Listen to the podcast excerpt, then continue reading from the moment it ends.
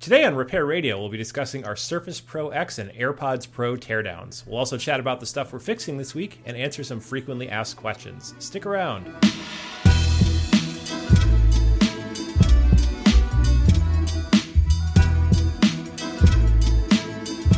Hello everyone and welcome to a new episode of Repair Radio, the official iFixit podcast.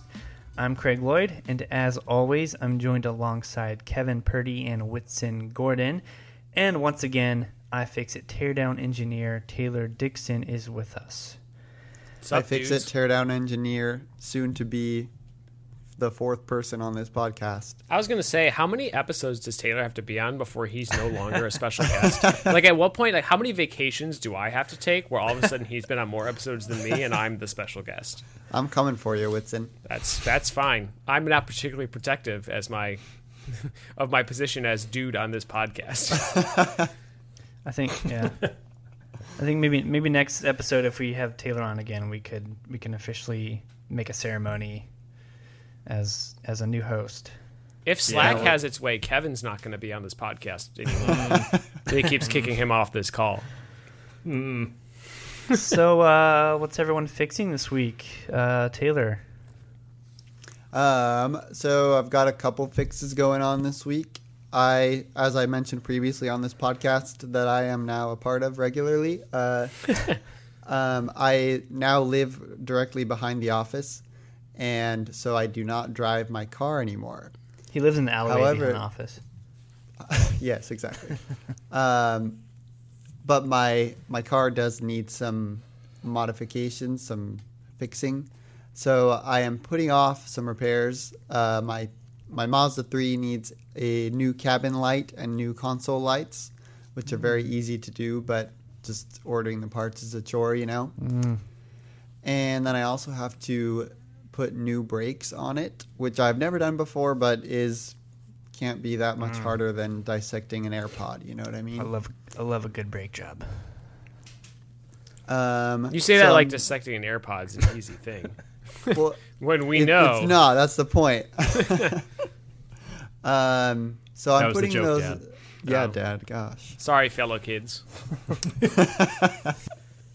um, I'm putting those off because I don't ever drive that car. So what's the point? And the repair that I am actively trying to do is I have recently stumbled down a YouTube hole called Building Your Own Quadcopter. And it's, I don't know why, but it is almost literally the only thing that I think about anymore. And uh, so I am very excited. I'm ordering some parts, and I'm going to be building my own tiny little drone. Wow. I'm impressed. That's cool. Why? Kevin. Why not? Uh, Kevin. Kevin. So, I tried to think of a more profound way to say that, but how about just why? Would so, you build your own?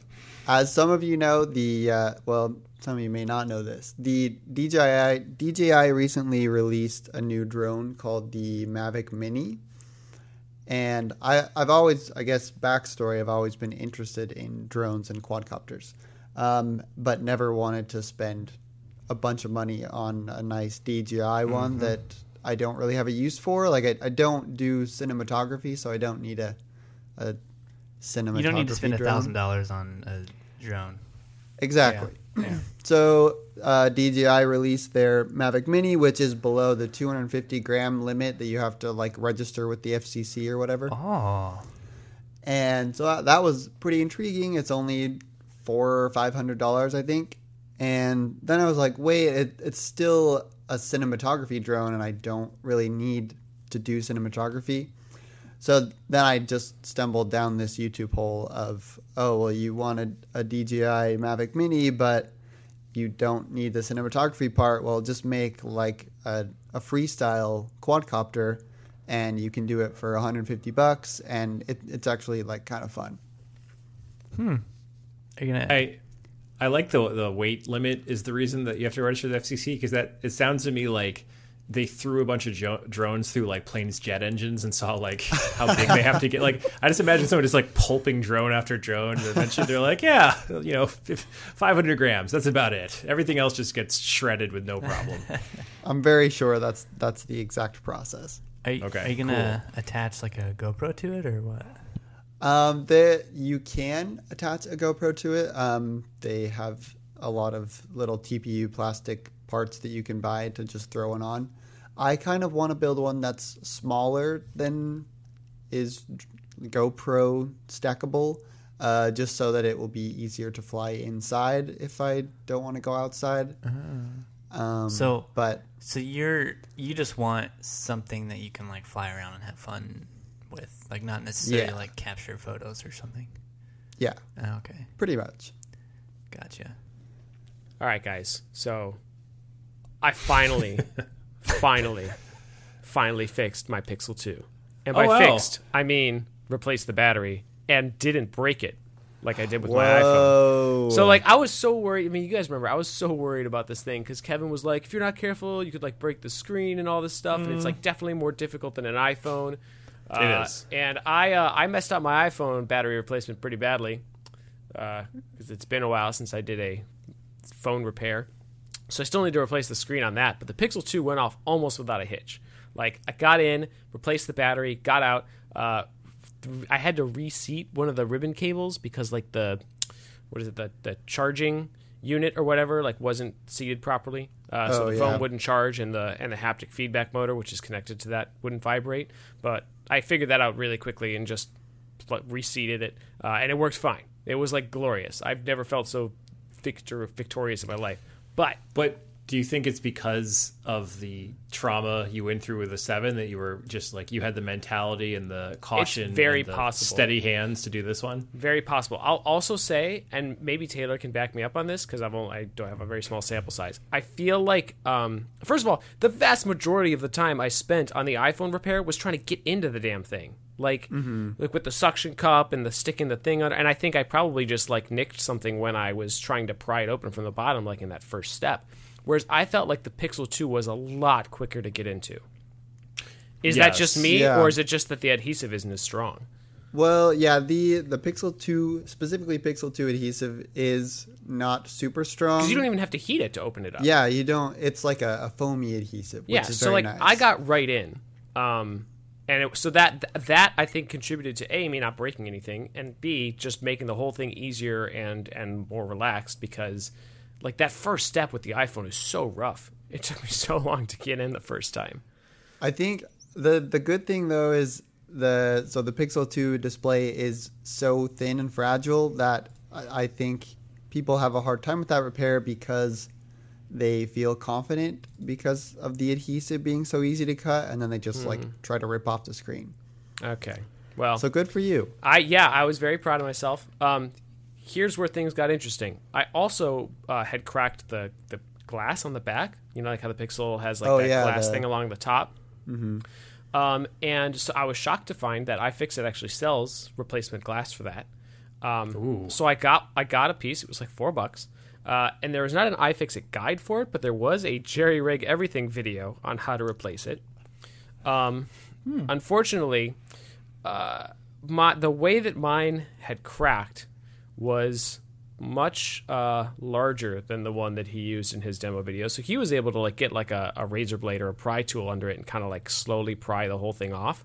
Mm-hmm. Uh, mine did not work that way. If you stick something under it, it just continues to crack into a million pieces. And so I basically spent like an hour last night just like picking, picking out shards of oh. glass, like like flinging them all over the place and getting them all up in my fingers, just trying to get a million tiny pieces of glass off the back of my phone and like scraping against it to try and get the glass and the adhesive off. And then I like stumbled on this, what appears to be like a ribbon of some sort. And I was like, oh my gosh, I probably just broke the camera. This is terrible. I've totally ruined my phone. Uh, shockingly, I did not. Everything was fine. uh, it just took a long time and I got some glass in, in my fingers, look a little cut up. But other than that, uh, everything went very, very well. So I felt very proud of myself last night, and now I'm like, all right, let's fix everything. Let's do it. I'm I'm surprised you had so much trouble with the iPhone seven. You know, it it it only takes one little bit, right? For, like, first does, of all, really because does. I haven't done a phone repair in a long time, I probably just, like, was getting used to how you need to open these things. Obviously, it's a lot harder than, like, opening a laptop, depending on the laptop. Um, and, and I think the thing that I broke, like I said, was in that first step. Everything else was easy, but I still probably nicked a, a ribbon cable, and the, my Touch I D doesn't work. So, hmm. I remember I, I repaired an iPhone seven, and it was the first time opening up a phone with adhesive around the display. So I was like not looking forward to it. I'm like, oh, this is going to be terrible. Um, I mean, it took and it took longer than, you know, the iPhone six, I think, was what I did before, which has no adhesive. And it like wasn't, I don't know, like it wasn't as bad as I thought. It wasn't, I didn't think it was bad once I got in there. Um, but yeah, the getting that first step with the suction cup, just trying to like stick something under, I just like I, I struggled with it a bit. Hmm. hmm. But you know, again, it was my first time in a long time, so yeah, who knows? The Pixel two was a breeze, though. I thought interesting, very interesting. Yeah, honestly, mo- my, the vast majority of my time spent doing that repair was picking glass out of my fingers and uh, just just scraping the adhesive off the sides. Like that takes longer than anything else. Yeah, like scraping does. all the adhesive off to put the new adhesive on takes like the majority of the time. Um, Kevin, what did me, you fix? Me? Oh, thanks for asking. Uh, me, I have been uh, diving back into Chromebooks um, because. Did, did you ever dive out of Chromebooks? Fair, fair. um, so, so I wrote a guide a while ago to updating the Chromebook Pixel, uh, which had just reached its like end of life for Google updates. And one of the things I so I wrote a I helped write a guide to how to remove the right protect screw, or modified it. And then once you do that, you can pretty much do anything to a Chromebook. Um, so I've been making my way through most of the popular Chromebooks and figuring out how to get the right protect screw out, uh, how to modify, you know, how to rewrite their firmware. And it's led me to kind of wonder whether it's iFixit's job to help you with software stuff. Um, that is the question for the ages. Well, it's on the verge because not the publication, but the concept of the edge of something. Nice. Um, but it's on the edge of it because, um, yeah, I mean, like part of it is removing a right protect screw, and then part of it is uh, actually like just doing a firmware mod to it or whatever. So, do a lot of um, Chromebooks still have right protect screws? Thank you for asking. Starting with the Chromebook Pixel. uh, starting with the Chromebook Pixel and then a bunch of other uh, Chromebooks released around that time, they moved to a system called uh, closed case debugging, where uh, you can actually remove the write protection using um, a, a cable called a Suzy Q, which is awesome. It's a cable that has some kind of U S B device built into the cable. And you plug one end of it into the U S B C port on your Chromebook. You plug the other end into the U S B A port on, on the other side of the Chromebook. And this sounds more or, complicated. Well, I mean, compared to opening up a different Chromebooks are more or, you know, yeah, I more guess that's or true. better or easier to open up, take the screw out, whatever. Um, so you do that, and then you run you run this whole like put it in developer mode, boot out to this weird mode, and then my favorite part is that. So I guess to prove that you're not a hacker, like as part of Chrome OS's security, they're like, okay, we still got to prove, because removing the right protect screw, basically that proves that you're not someone SSHing into the Chromebook and trying to hack it, right? Yeah. Like I physically removed the screw, ergo I am the actual owner of this thing. That's, that's the security layer. Um, so, so the Chromebook Pixel, like, or on these newer devices, to prove that you are the actual owner, you can't, well, you shouldn't try to open up the Chromebook Pixel. You can read our teardown, look at our repair guide. You'll see it's a nightmare. Um, you'll never get those glued on pads back on. Okay, so then you run this thing and it's like, okay, so you have to assert your physical presence, P P. And that just means clicking the power button. And so it runs this script for five minutes where it's like, press the button now, and you hit the, and you hit the power button. And then it says, like, in text, like in scary terminal text, like, another button is coming. And wait, and then it's, it's like goes and goes and goes, and all this is like, press the button again. And you have to hit the press the button again. And then it's like, okay, another one's coming. And for five minutes, you're sitting there, and your wife's like, what are you doing? And you're like, I got to press the button, Liz. Oh, my gosh. Um, so you're just locked inside the terminal, typing in the numbers every... That's a Lost reference. I'm sorry. Nobody likes that show anyways. Um, so you have to so you have to do that for five minutes, and then eventually you've proven to your Chromebook that you are in fact the owner and trying to hack I, I it. I just I don't so you, do you yes. only have to do this if you're overwriting the firmware, or do you have to do yes. this if you're putting it into... Okay. I thought you had to do this if you're putting it into developer mode. And I was like, I don't remember ever having to do this on my... No, no, developer mode is Chromebook. like Developer mode is hold down escape and refresh and click the power button. Yeah. And then okay. when it comes back up, hit control D. And then, yeah, you've like proven that you're enough of a developer to get there. So I guess I've like, just never modded a Chromebook hard enough that I needed to remove the right protect screw. So I thought that yes. it just didn't exist on the Chromebooks that I'd used. Okay. The reason I'm doing this is not because it's winter in Buffalo and I, I need things to do. Although that's one hundred percent the reason you're doing it. No, but also like as... um. Uh, I, I'm just going through, like, say, the Wirecutters Chromebook picks and the most popular ones, and they're all st- they're going to start edging toward the end of their useful life, and Chrome stops issuing updates for them. And you can still use a Chromebook if it's not getting updates, but, like, I mean, what was it, like, last week there was a critical Chrome update that was, like, install this or else it's going to be really bad for you. Yep. Um, so that's important. And then also some people want to install Windows for reasons...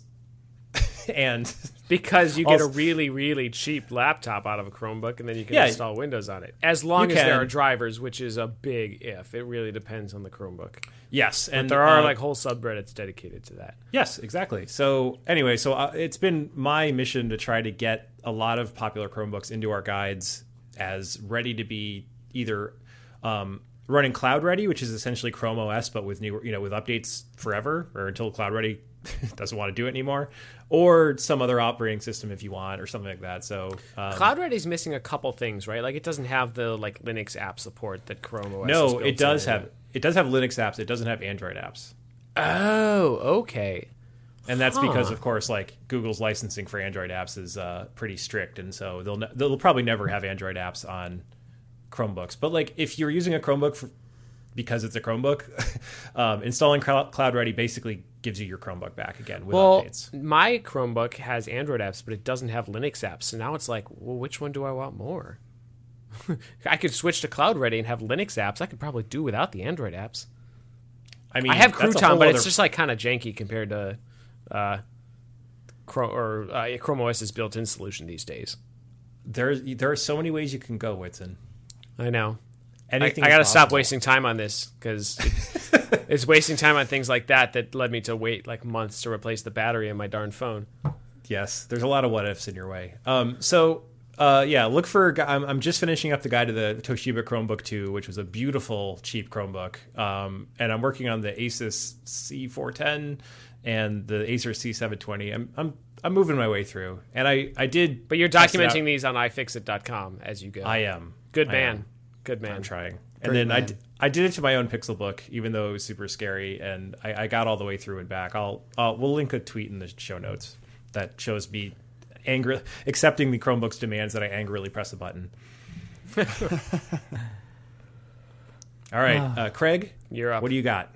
Um, I'll talk about my success first and then my failure. Or should I talk about my failure first? I like this motivational mm. speech you're giving to us in a hotel lobby. um, uh, okay, I'll, I, I'll talk about my success first. So I built, well, built isn't the right word. I put together an info display for to put in my kitchen where it displays the weather and my calendar, that sort of stuff. And I used a Raspberry Pi Zero, which... Zero is not meant to have a G U I desktop. Let me tell you that. It's very slow. But as an info display, it works. So I put together an info display and I used uh, DACBoard. I don't know if you guys heard of DACBoard.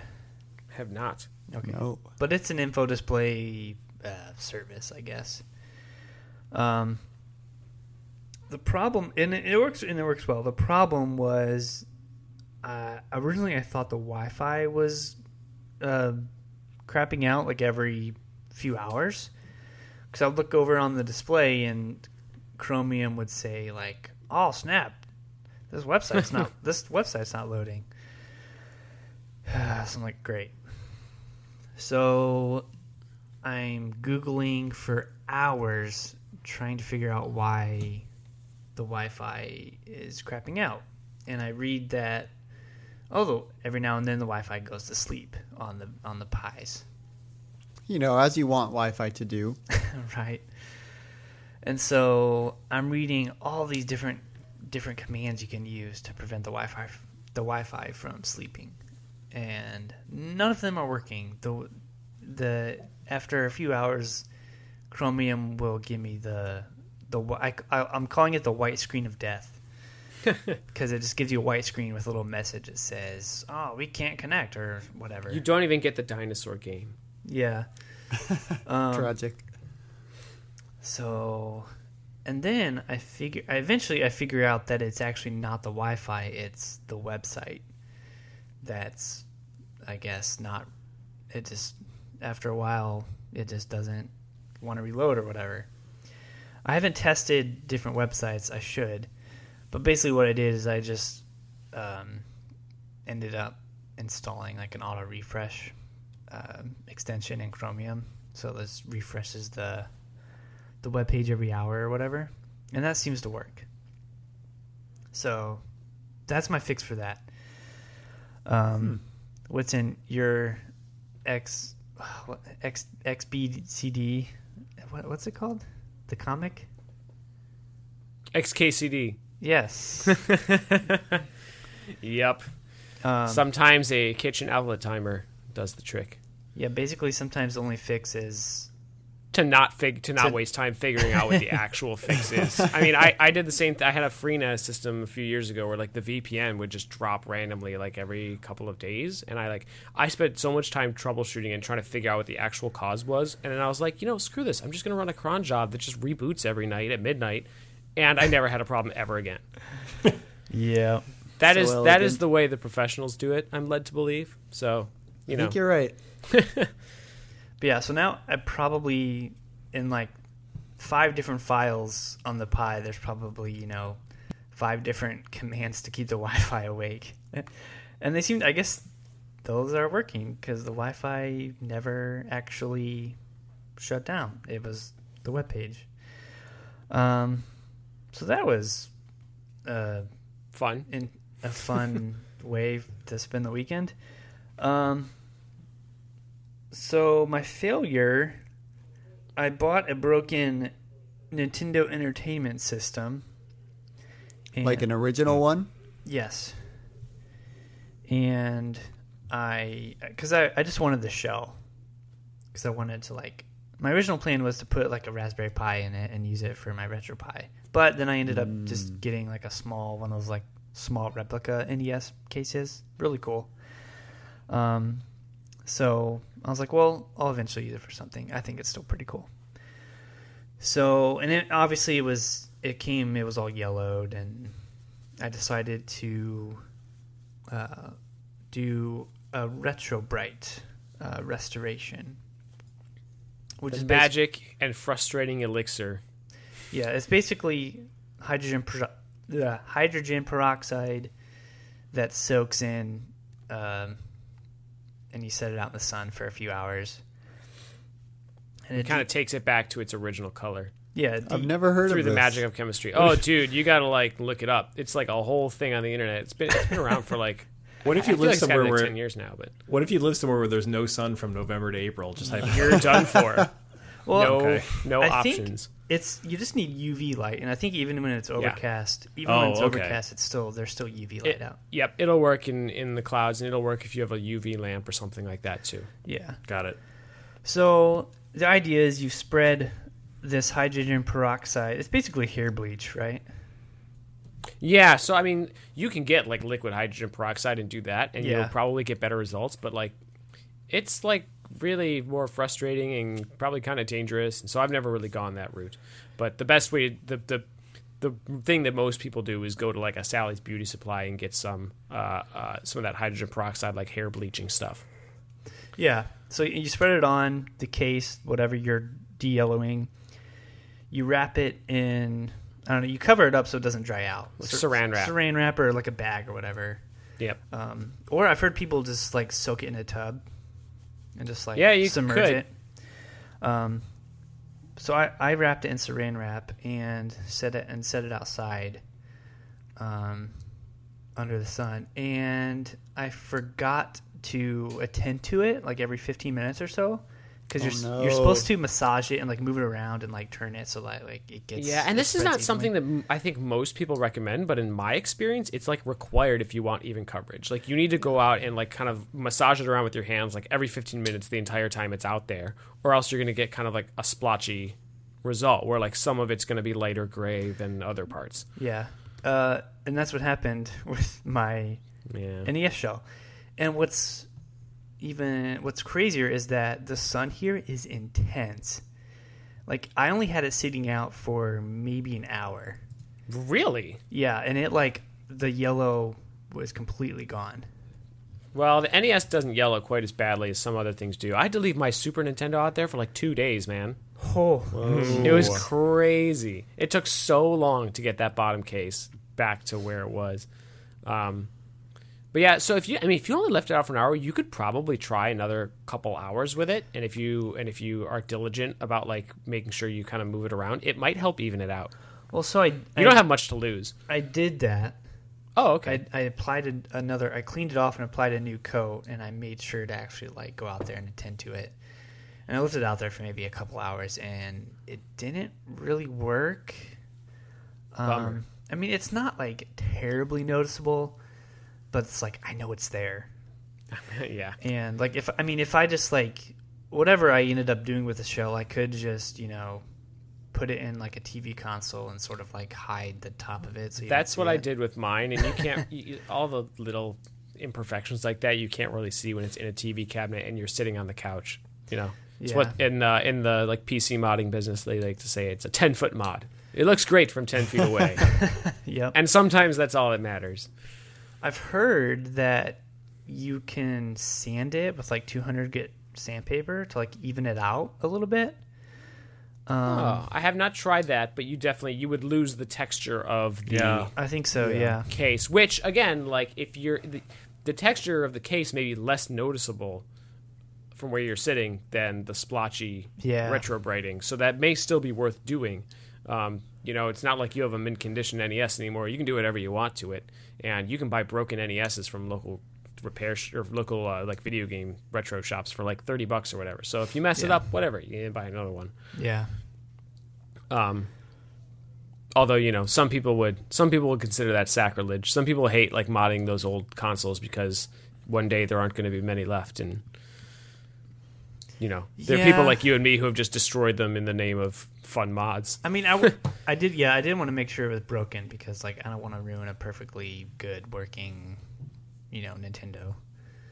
Um, and yeah, and like- my my case wasn't in great shape either uh, mm. to begin with. So, like, I didn't feel as bad about it for that reason. And I sold the broken parts so that someone could gut it for parts and yeah, that was fix my other- a working N E S. Yeah, that was my other thing is that I'll I still have I still have the all the internals, which I'll probably just, I mean, someone will buy them. Someone will buy a broken... Put them up on eBay, even yeah. if you don't sell them for a lot. Like, contrib- putting those parts back into like circulation is a good thing. Yeah, yeah. Um, yeah. Uh, I guess that's it for what we're fixing. Let's move on and talk about the latest news. Uh, we tore down some stuff again. We did tear down some stuff again. Man, those guys at iFixit really like taking things apart. I know. It's like, when are we not going to have a teardown? Should we talk about the Surface Pro X first, just to get yeah. it out of the way? Yeah, we can do that. I feel like there's more to say about the AirPods. Than... The Surface Pro X, what, what did you th- what did you guys think, Taylor? Well, first of all, a removable S S D in a tablet is amazing. Let's just uh, get that out of Woo. the way. It's really, really cool to see Microsoft innovating in this way, you know? Um, it's like backwards so, innovation. Yeah. It, it's like making things repairable again. Mm-hmm. And, yeah, anyway. So we, we went into this Surface Pro X teardown with semi-high hopes, you know, coming off of the heels of the uh, Laptop three that was surprisingly repairable. And we were not disappointed. Well, yeah, not too disappointed. um, so you you have the removable S S D, which is not even inside of the tablet. You just lift up the kickstand and there's like a little SIM tray basically, and you can just rip out the S S D. Very that is cool. Very cool. And then the second cool thing is the adhesive that they used to put the screen onto the body of the tablet is like the foam adhesive that you found on your Pixel, Whitson, except way better. All right. So it it doesn't require heat to remove, and uh, once you have the screen off, it all peels off in one piece. Like, it's super easy to peel off. Hmm. So it's we are constantly struggling with how to rate devices that are really thin and light like this, because on the one hand, we we aren't trying to discourage innovation as much as people say that we are. Um, we just want it to be repairable. So this foam adhesive seems like a pretty decent compromise in our opinion, uh, because it's easy to remove, easy to cut through, and yeah, pretty cool. Um, then after that, the good news is pretty much over. You have a glued-in battery just like the Laptop three that we didn't even try to remove. We oh the the SIM tray mechanism is really cool. There's a nice photo GIF of that on the website. Mm. And we found a weird cable on the back of the board, and we spent like an hour looking at it and making guesses about what it was. And then we looked back at the other Surface Pros, and they all had that same cable. So we spent all this time like guessing about this new thing, and it was not new at all. So that was funny. And yeah, it got a six out of ten on the repairability scale, which may be confusing if you look at the Laptop three, which only got a five. Uh, but again, we try to keep the scoring consistent with the device, so it's not really fair to compare a six tablet score to a five laptop score, even though we don't really define that very well. Interesting. Mm. So I'm, I'm fair. Neither does the industry. Yeah, true. Yeah. I'm working on a piece about this right now. Um, and I, I won't go into it too deeply here, but I, I think it's also important to say that, like, you know, this is awesome. Obviously this is a huge one eighty from the zero and one that last year's devices got. Yeah. Um, but a five and a six are not tens, right? It's still Correct. like it's still pretty much in the middle, and while that may be better than some tablets out there, um, I, I, and while we're very excited about this, I still really hope that this is just like a first step for Microsoft. Yeah, right? So like, do we. This needs to be. I, I want to see next year be a seven or an eight, right? Like this needs to yeah. be an actual push towards repairability and not just lip service for one year, um, or else I'm gonna be real mad.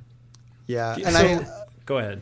I, I think what may be happening, I am trying to be optimistic, but it's pretty easy to see Microsoft making these changes for enterprise customers and not really for repairability. Yeah.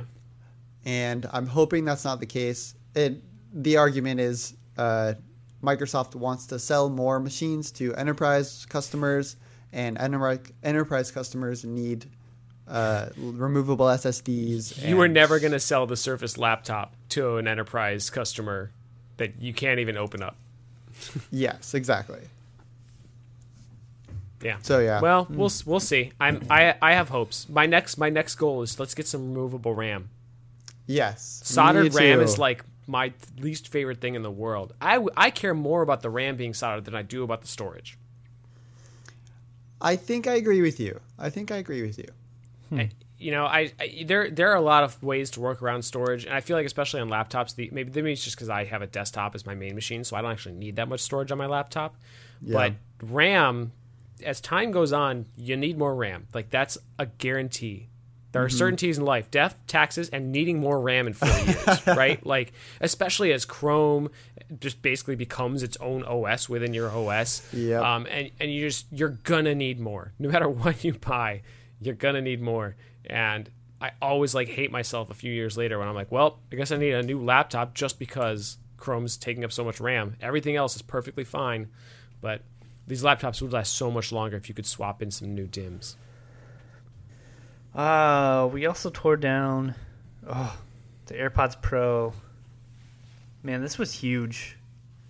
This got a lot of attention. Yeah, and it was really interesting because it was like... I mean, I, I mean, we should start by saying the obvious. These still aren't really repairable.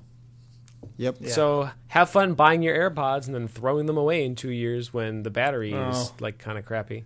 They've really put us in this box where I, I feel compelled to say, like, don't actually throw them away. Yeah, recycling. don't actually. Yeah, Apple yeah, does have away. a recycling program. Take the, we can't prove that it's very well used or that it's a good solution or that they even have a really good way of recycling them. But please try, give yeah. get, do the very minimum effort and use their yes. resealable pouch that they send you. Or I whatever. should have said, don't actually throw them. Although, so yeah. here, fun fun tip to get us off track. Um, I don't remember where I saw this, but this is something that I'm actually doing now. Is, uh, I saw that everyone should, at this point, first of all, know where your local e-waste center is, and not just the mm. ones that have like these like big events that are a giant pain in the butt every like third Saturday or some nonsense. Like, find a local shop that will take take any e-waste from you five to seven days a week that you can just take it in and drop it off. Um, you probably have one nearby, or at least you have a Best Buy or something that'll do it. Um, and keep an extra wastebasket in your house. Like, I now have a second wastebasket in my office just for e-waste, and that way you don't have this like kind of pile of stuff sitting around, or you don't like feel like you need to go all the time and like, oh, uh, this phone's broken, I'll toss it in the e-waste basket. Like, oh, got some double A batteries, I'll just toss it in that separate trash basket, and then when I have time or when I'm going in that direction, I can just take that with me and dump it all off at once. It's a great idea. We're at the point in like society where we generate enough e-waste that that is just the way to, to do things. Once you obviously are past the point of being able to reuse, resell, whatever. Here's my here's, okay. here's sorry. I'm, go ahead, AirPods Pro. I would no. I was gonna go off further off track, but let's not do, do it. That. Ooh, no, I'm into it. I was just gonna say, do you think we'll come? We'll get to a point where we have uh, trash pickup, recycling pickup, and e-waste pickup? I would like to think so, but I, I live in California, and I can't even get the recyclers to come once a week. So they come every other week, which is nonsense because I have a full recycling bin every week. Um, It's ridiculous. So I, I, I'm sure one day, but, you know, it might be like one hundred years in the future at this rate. Yeah. um. Anyway, sorry. That is my tangent. Uh, but, yeah. but, so the AirPods AirPods Pro, still not repairable. But. Yeah, they're not. They sort of could be if Apple had wanted them to be. They, yeah. they well, could like, be. Obviously, they, we already know that because, like, the Galaxy Buds and all that. But this design was different this year, wasn't it? Yes. So where, whereas the in previous AirPods, the battery is this like proprietary glued-in battery that's stuffed way down into the stems, basically impossible to extract um, without a lot of time and effort and all that good stuff. The AirPods Pro uses a somewhat standard battery that is a lot easier to get into, and Taylor could probably explain that better. Yeah. So, uh, like you said, the old AirPods sucked, and the new AirPods, the new AirPods suck just a tiny bit less, just not enough to deserve a one. Um, so they suck less than ten percent less, is what you're saying. Exactly. Yeah. The battery is housed rather than in the stem; it's housed in like the actual earbud, and once you slice into the seam between the stem and the earbud, you can basically just kind of like unfold it and pop, there's the battery, but it's soldered, like the connection is a solder ball to like an interconnect board basically that runs between the drivers, and then you have the H one chip. Um, so you you can't really just do a battery swap, and it's still really hard to get it back together. Like, we, we don't have a way to put AirPods back together without, I mean, without it being really ugly or affecting the performance. A pair of yeah. Galaxy Buds, you can just snap back together, and you can't even tell that you opened them. But these, you just, you can't put them back together, and ultimately that is what affects the repairability score so much, is we can't get it back together, so it's a zero. Yeah, it's really frustrating. It's frustrating to see them like standardize that battery a little bit, but still be like, oh, but we're going to solder it together and make the case impossible to, to reassemble. Like, yep. They're moving in the right direction, but with no clear purpose. Like, wha- like, is there a reason that they did that? Like, what's the? I don't know. Craig like had some theories, but in his in his yeah. post, but it's just like crazy. Yeah, I mean, one theory, one theory that we had. I don't know if it actually made it into the final uh, version of the post, but it could just be that Apple designed it this way just because that's how they designed it. Like, in order to make, in order to stuff the features they wanted into the size they wanted, then like the only good way to do that was to use this new design. And um, having an easier battery to get into might, you know, it could have just been coincidence. Um, or they could have made them specifically so that they were easier to recycle. To you know easier to get the battery out before you know they take they put them through the shredder to get recycled. Who knows? hmm. yeah it it's really hard to tell obviously what their intention was, but like Craig said, they could have been thinking any number of things and we just kind of have no idea. One other sad story is the case is surprisingly repairable. Like, it still is glued together, which is unfortunate. Like, heavily glued together, not just a soft bit of a uh, bit of adhesive. Um, but you you really can pull apart the AirPods Pro case. You could theoretically do a battery swap on the case and put it back together, and it would still work. And hmm. that so that honestly, if we We we considered scoring the case differently from the uh, Buds, but in the end, our uh, repairability scale is just a little bit limited when it comes to things like this. So the case had to inherit the same score that the Buds did. I think I think during the teardown, we briefly talked about scoring it a point five. Yeah, we really did.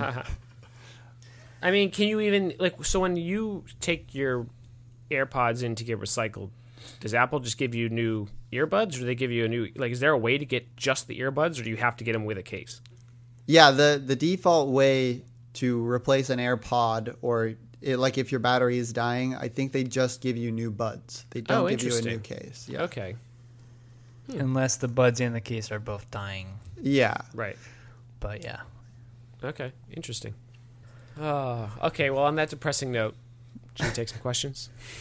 Let's let's answer some questions. Um, if you have a question you want us to answer on the podcast, you can email it to repairradio at ifixit dot com or tag us on Twitter at ifixit and include the hashtag repairradio in your tweet. Uh, this week we're going to take things old school and go back through our Reddit A M A that we recently hosted. We'll put a link to it in the show notes. Uh, we thought it might be a good idea to revisit it and answer some of the more frequently asked questions that we still get today. So, first one we're going to start out with. Uh, what is the most common issue you come across besides things like cracked screens and battery replacements? I would say the most common thing that we see is port replacements, U S B ports or headphone jack ports, anything that is being plugged in and unplugged regularly. That's probably the most common issue besides screens and batteries. Interesting. And sometimes you can't replace those ports. You have to replace the yes. entire daughter board or the motherboard. Mm-hmm. And we, we always point that out in the teardown, and it does feel a little bit out of left field that we are docking so many, well, not so many, but that we are paying so much attention to uh, U S B ports that are soldered directly to the main board. But realistically, those things do die, and it's not irregular. So if you have to replace a whole board just for one port, it's a real bummer. Cool. Um, the next question, and this is a really good, this is a really good question. As an independent repair store owner, What can we do to help the right to repair movement? I think Kevin would be a good one to answer this. Um. Well, it depends on whether you've signed up for a program to uh, be an authorized provider for Google, Apple, and Samsung. Um, if you have done that, you are bound contractually and N D A-wise to what you can talk about. Because uh, what I want to say is that you should um, make your voice heard, especially you're in, if you're in one of twenty states and growing where right to repair legislation is underway or being proposed. Um, because when shop owners, small business owners, uh, show up to hearings and write to their legislators about how right to repair would help them, or, you know, not having right to repair hinders them, that makes a big impact because you are, uh, well, I'm trying to think of the least cynical way to talk about politics on a repair podcast. Um, there's nothing politicians like more than to tell apocryphal stories about a small business owner they met recently. I don't know if you've ever heard a campaign speech, but they're full of them. You know, we all might remember a certain man named Joe the Plumber from a while ago. Um, so anyways, uh, that's one thing you can definitely do. Um, and I think you can do that regardless if you're an authorized repair person. I don't think they could come down on you for having that point of view. I'm not a lawyer. Um, but yeah, I mean that really, and then just also letting your customers know about the options they have, uh, you know, that you're limited to, even if that stinks, and having to tell people like, you know, why things are so expensive or why you're limited in what you can do. Um, but I'd say, yeah, that that's kind of why we and iFixit are so focused on right to repair and, and, and making that one of our tent poles to uh, to push on, because what else can you do really is is to fight for a big kind of um, a, right fight for your chance to do the type of work you want to do. And it's also the work that we like doing, you know, all of us, like we like fixing stuff and showing you how to fix stuff. So uh, there you have it. I hope that kind of is an answer. I mean, we're not independent repair store owners, but from talking to them, Um, yeah, there's a lot of Apple folks, Apple authorized folks who I've talked to recently, and they want to talk to iFixit because they don't like what's going on. So, yeah. And if you are a, a repair shop owner, contact, obviously contact your local representatives and your, your state and, you know, your, uh, district, uh, U S representative. Um, but also like invite them to your shop. Um, hmm. I mean, who, who knows if they'll like actually, you know, get back to you on that, but like it's always worth the effort. And um I don't know, I think if if they do come visit you, and I think that's a great way for them to like sort of see uh like the behind the scenes, I guess, and uh maybe they'll be more understanding of the whole right to repair movement. Who knows? That's I was gonna say idea. Yeah, I mean, like one of those one of those weird things about like um how uh like whenever there's any kind of legislation about airlines or airports, it always gets fixed right before the holidays, because like once Congress people actually have to fly back to their district from D C when they see like something wrong or delays or whatever, they're like, wait, this needs fixing. So I was like, if only, I don't want to say that we should break every congressperson's phone. But that's not a bad idea. No, no, that's, that's Taylor's idea. I that's just, my idea. I, I was just saying that if, if, if what to, uh, to add on to what Craig's saying, Uh, showing them like the very real, I can do this, I can't do this, I have to charge someone this much for this when I could actually charge them less if I could, you know, that that would make a difference, I think. Yeah. Uh, next question. We get this question a lot. Like, I'm surprised. I've, I mean, I've seen it a lot. But it's a good question. Um, iPhone, let's see, iPhone screen replacements you have in stock, are these original Apple displays or just very good quality third-party displays? They are third-party. Um, the thing about, I mean, uh, we, I could go on a lot longer about this, but I won't. Um, Apple doesn't make those parts available to us. So um, if we were to only offer original Apple displays, we would just be sourcing units from like older refurbished phones. Um, yeah. and, and the price just ends up being too high for what ultimately isn't worth it. Um, you know, we, we don't just like grab whatever displays are available on eBay and like resell them to you guys. Like we we're actually working with suppliers um, overseas and all this stuff. We do a lot of testing with every part we sell. Um, so we've done a lot of work over the years to source really high quality third party displays that for all intents and purposes are going to perform just as well as um, an Apple display. Uh, and that and it's, it's it's just much more affordable for you guys. Um, it's a lot easier for us to obtain them and sell a large number of them, and and so that's what we've done. Um, that and I'm talking about L C D displays here, OLED displays. Um, the price is the price is high no matter what. There's not much we can do about that. Um, Kevin wrote about that uh, at iFixit, but um, as far as the regular like L C D displays go for the old iPhones or for the iPhone ten R, things like that, um, they are third party, but we've done a lot of work to ensure that they're high quality and affordable. Yeah. And like, like Weston said, we... And by we, I mean a bunch of people that aren't me, because I just edit the site. I don't have anything to do with the parts. So I just know that that's what the company does. Yeah. Yeah, we, we work really closely with suppliers to make sure that we're getting the best possible uh, screens. Like, we have people in operations and we and people in tool development are constantly... you know, flying overseas to like check up on our suppliers. And we have some really cool equipment for testing batteries too that I've written about, but we haven't published it yet. I'm waiting to like get some really cool photos of it and whatnot, but um it's there's they do some cool stuff in terms of testing uh, uh the quality of these things and making sure that that quality is consistent across shipments too. Yeah.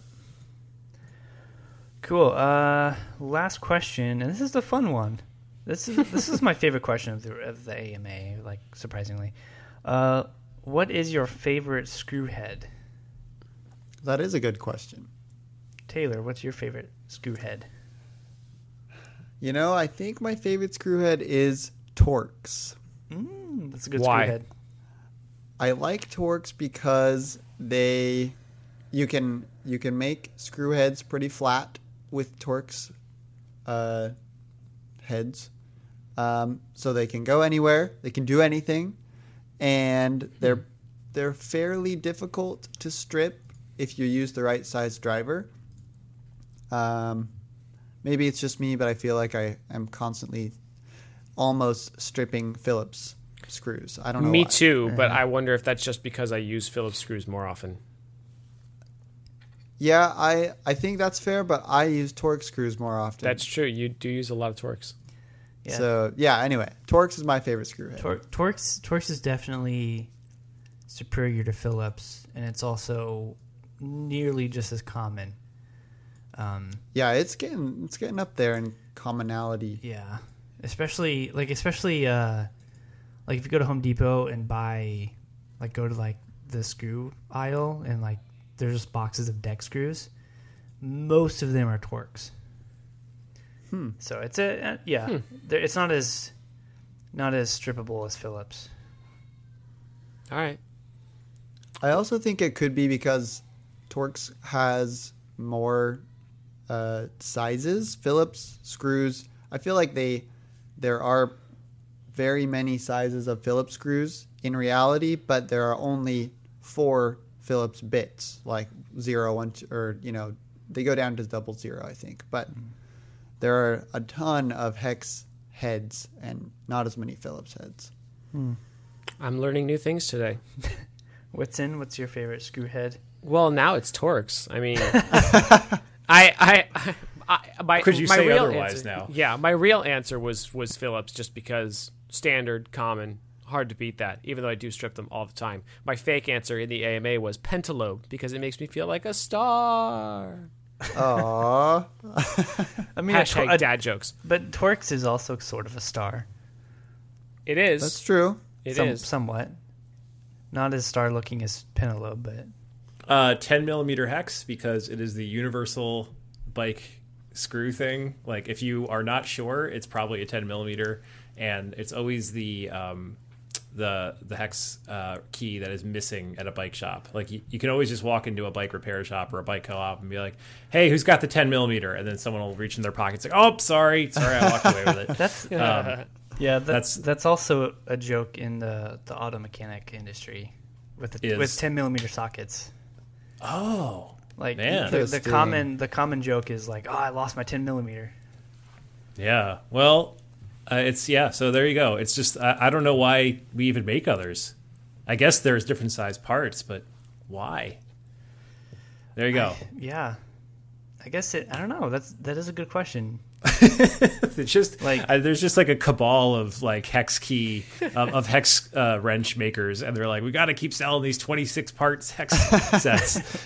It's, it's keeping New Zealand alive, and then that's that's the only reason.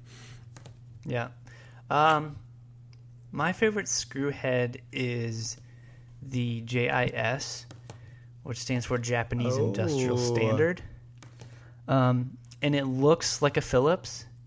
It talks like a Phillips. It walks like a Phillips. But it's This is a multi-talented screw. it's it's slightly different in that um, it's not as strippable. Yeah. So it has um, the inside, and this is hard to describe by voice, but it's the the edges are chamfered a little bit.